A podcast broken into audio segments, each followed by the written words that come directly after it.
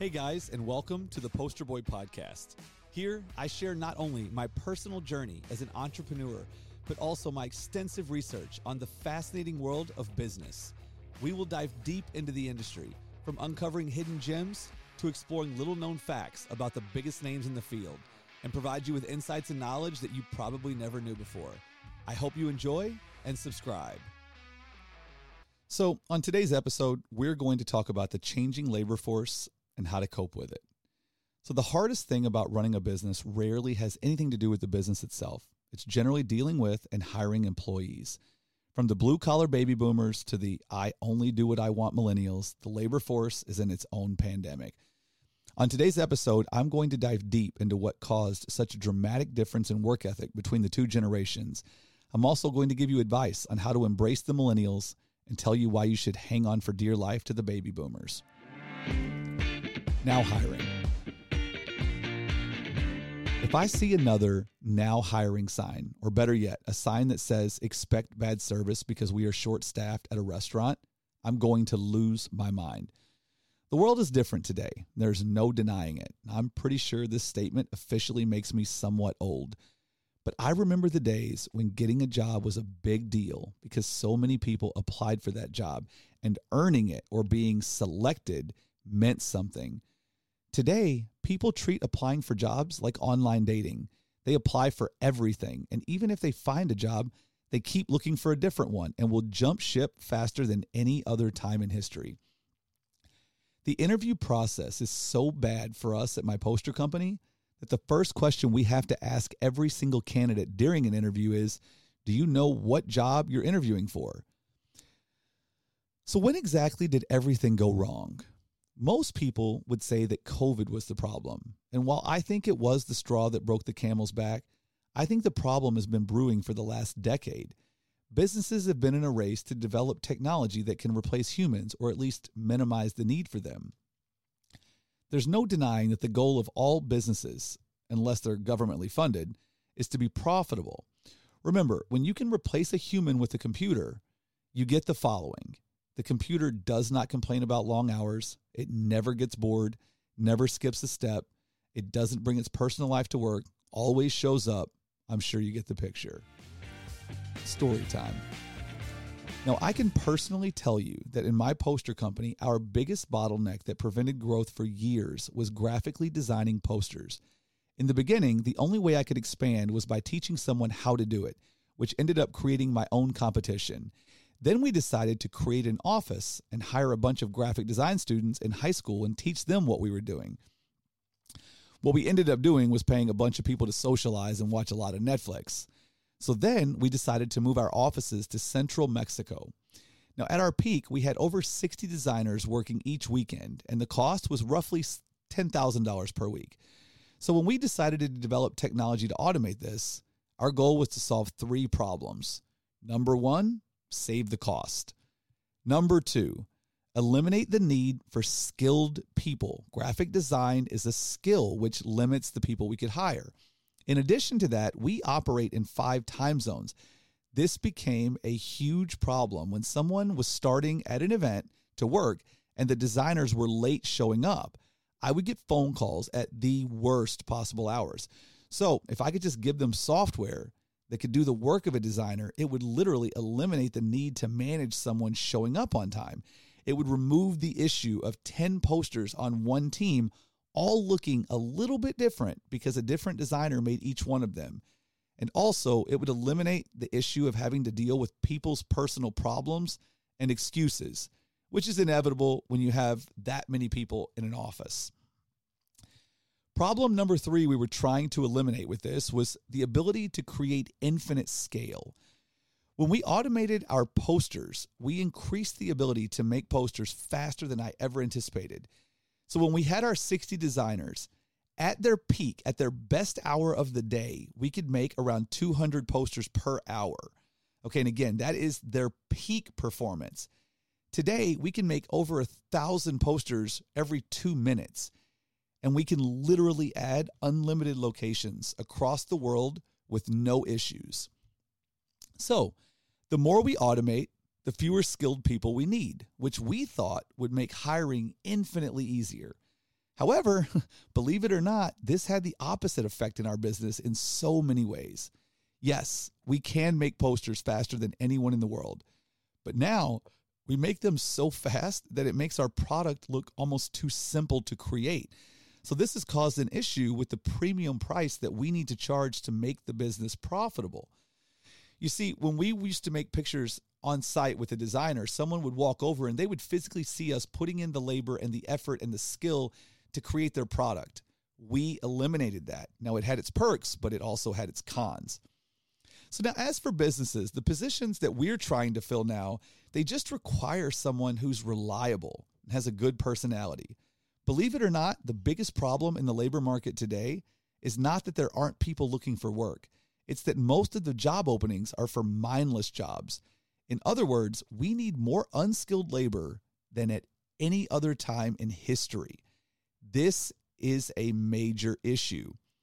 The reason is that no one ever talks about is that we focused on educating our society, which has made finding people who need just a job a thing of the past. Now, how could I possibly be upset at this? I get to work something on something every single day that sets my soul on fire. Wait, hang on. I need to pause this. The pit, oh, let's see. The positions that we're trying to fill now just require someone who is reliable, has a good personality. Believe it or not, the biggest problem in the labor market today is not that there aren't people looking for work. It's that most of the job openings are for mindless jobs. In other words, we need more unskilled labor now than ever, but we have a major issue as a society.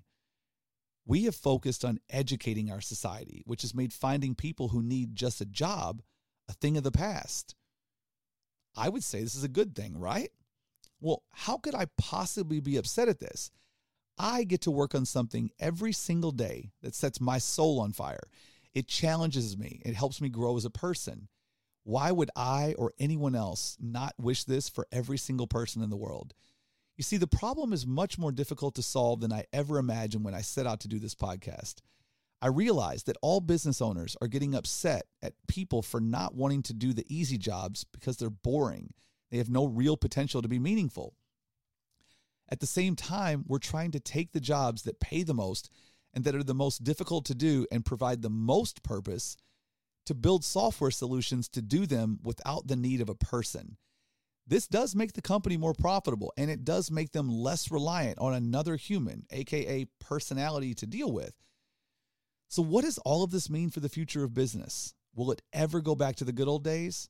The answer is no. Things never go back. There's a saying that I use with my daughter once you date someone with a car, do you think you'll ever actually want to date someone who just has a bicycle again? No, because when things in our life improve, so does our standard, and it should be that way. Now, the baby boomers did a remarkable job of creating a great standard of living in America. They also preached Go to school so you can get a good education and a good job with benefits.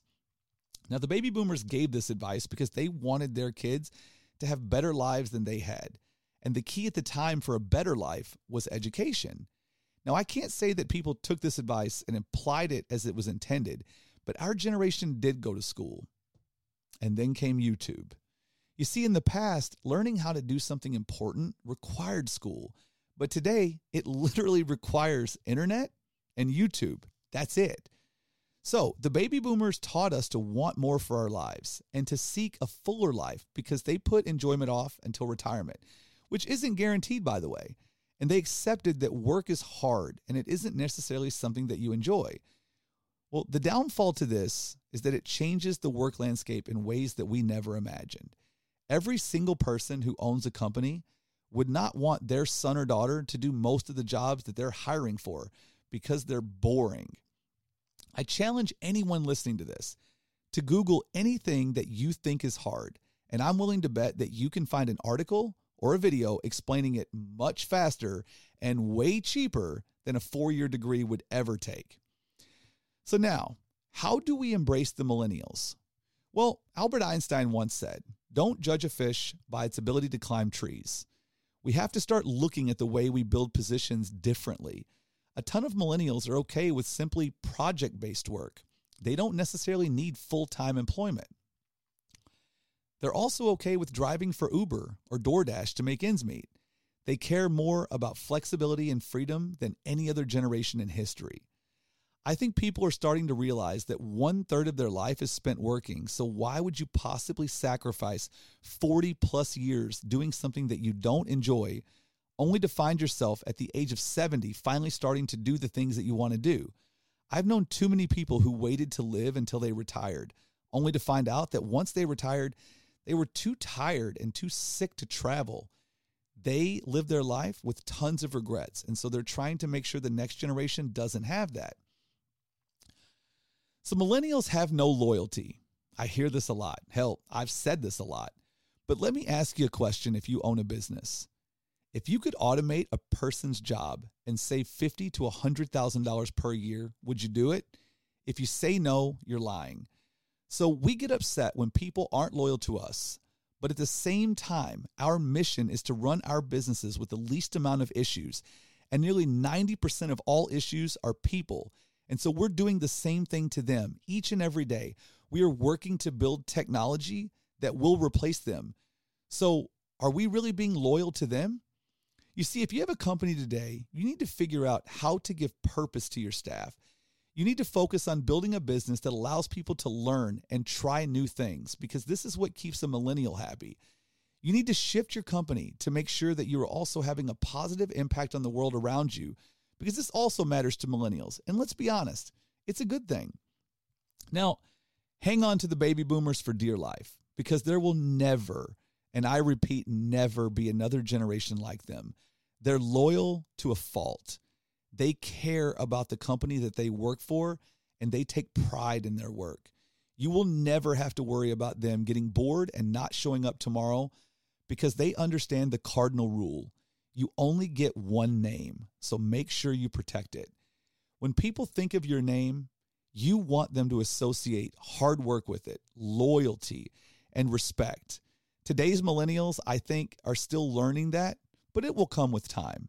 Just remember no one likes change, especially us entrepreneurs who are used to being in charge.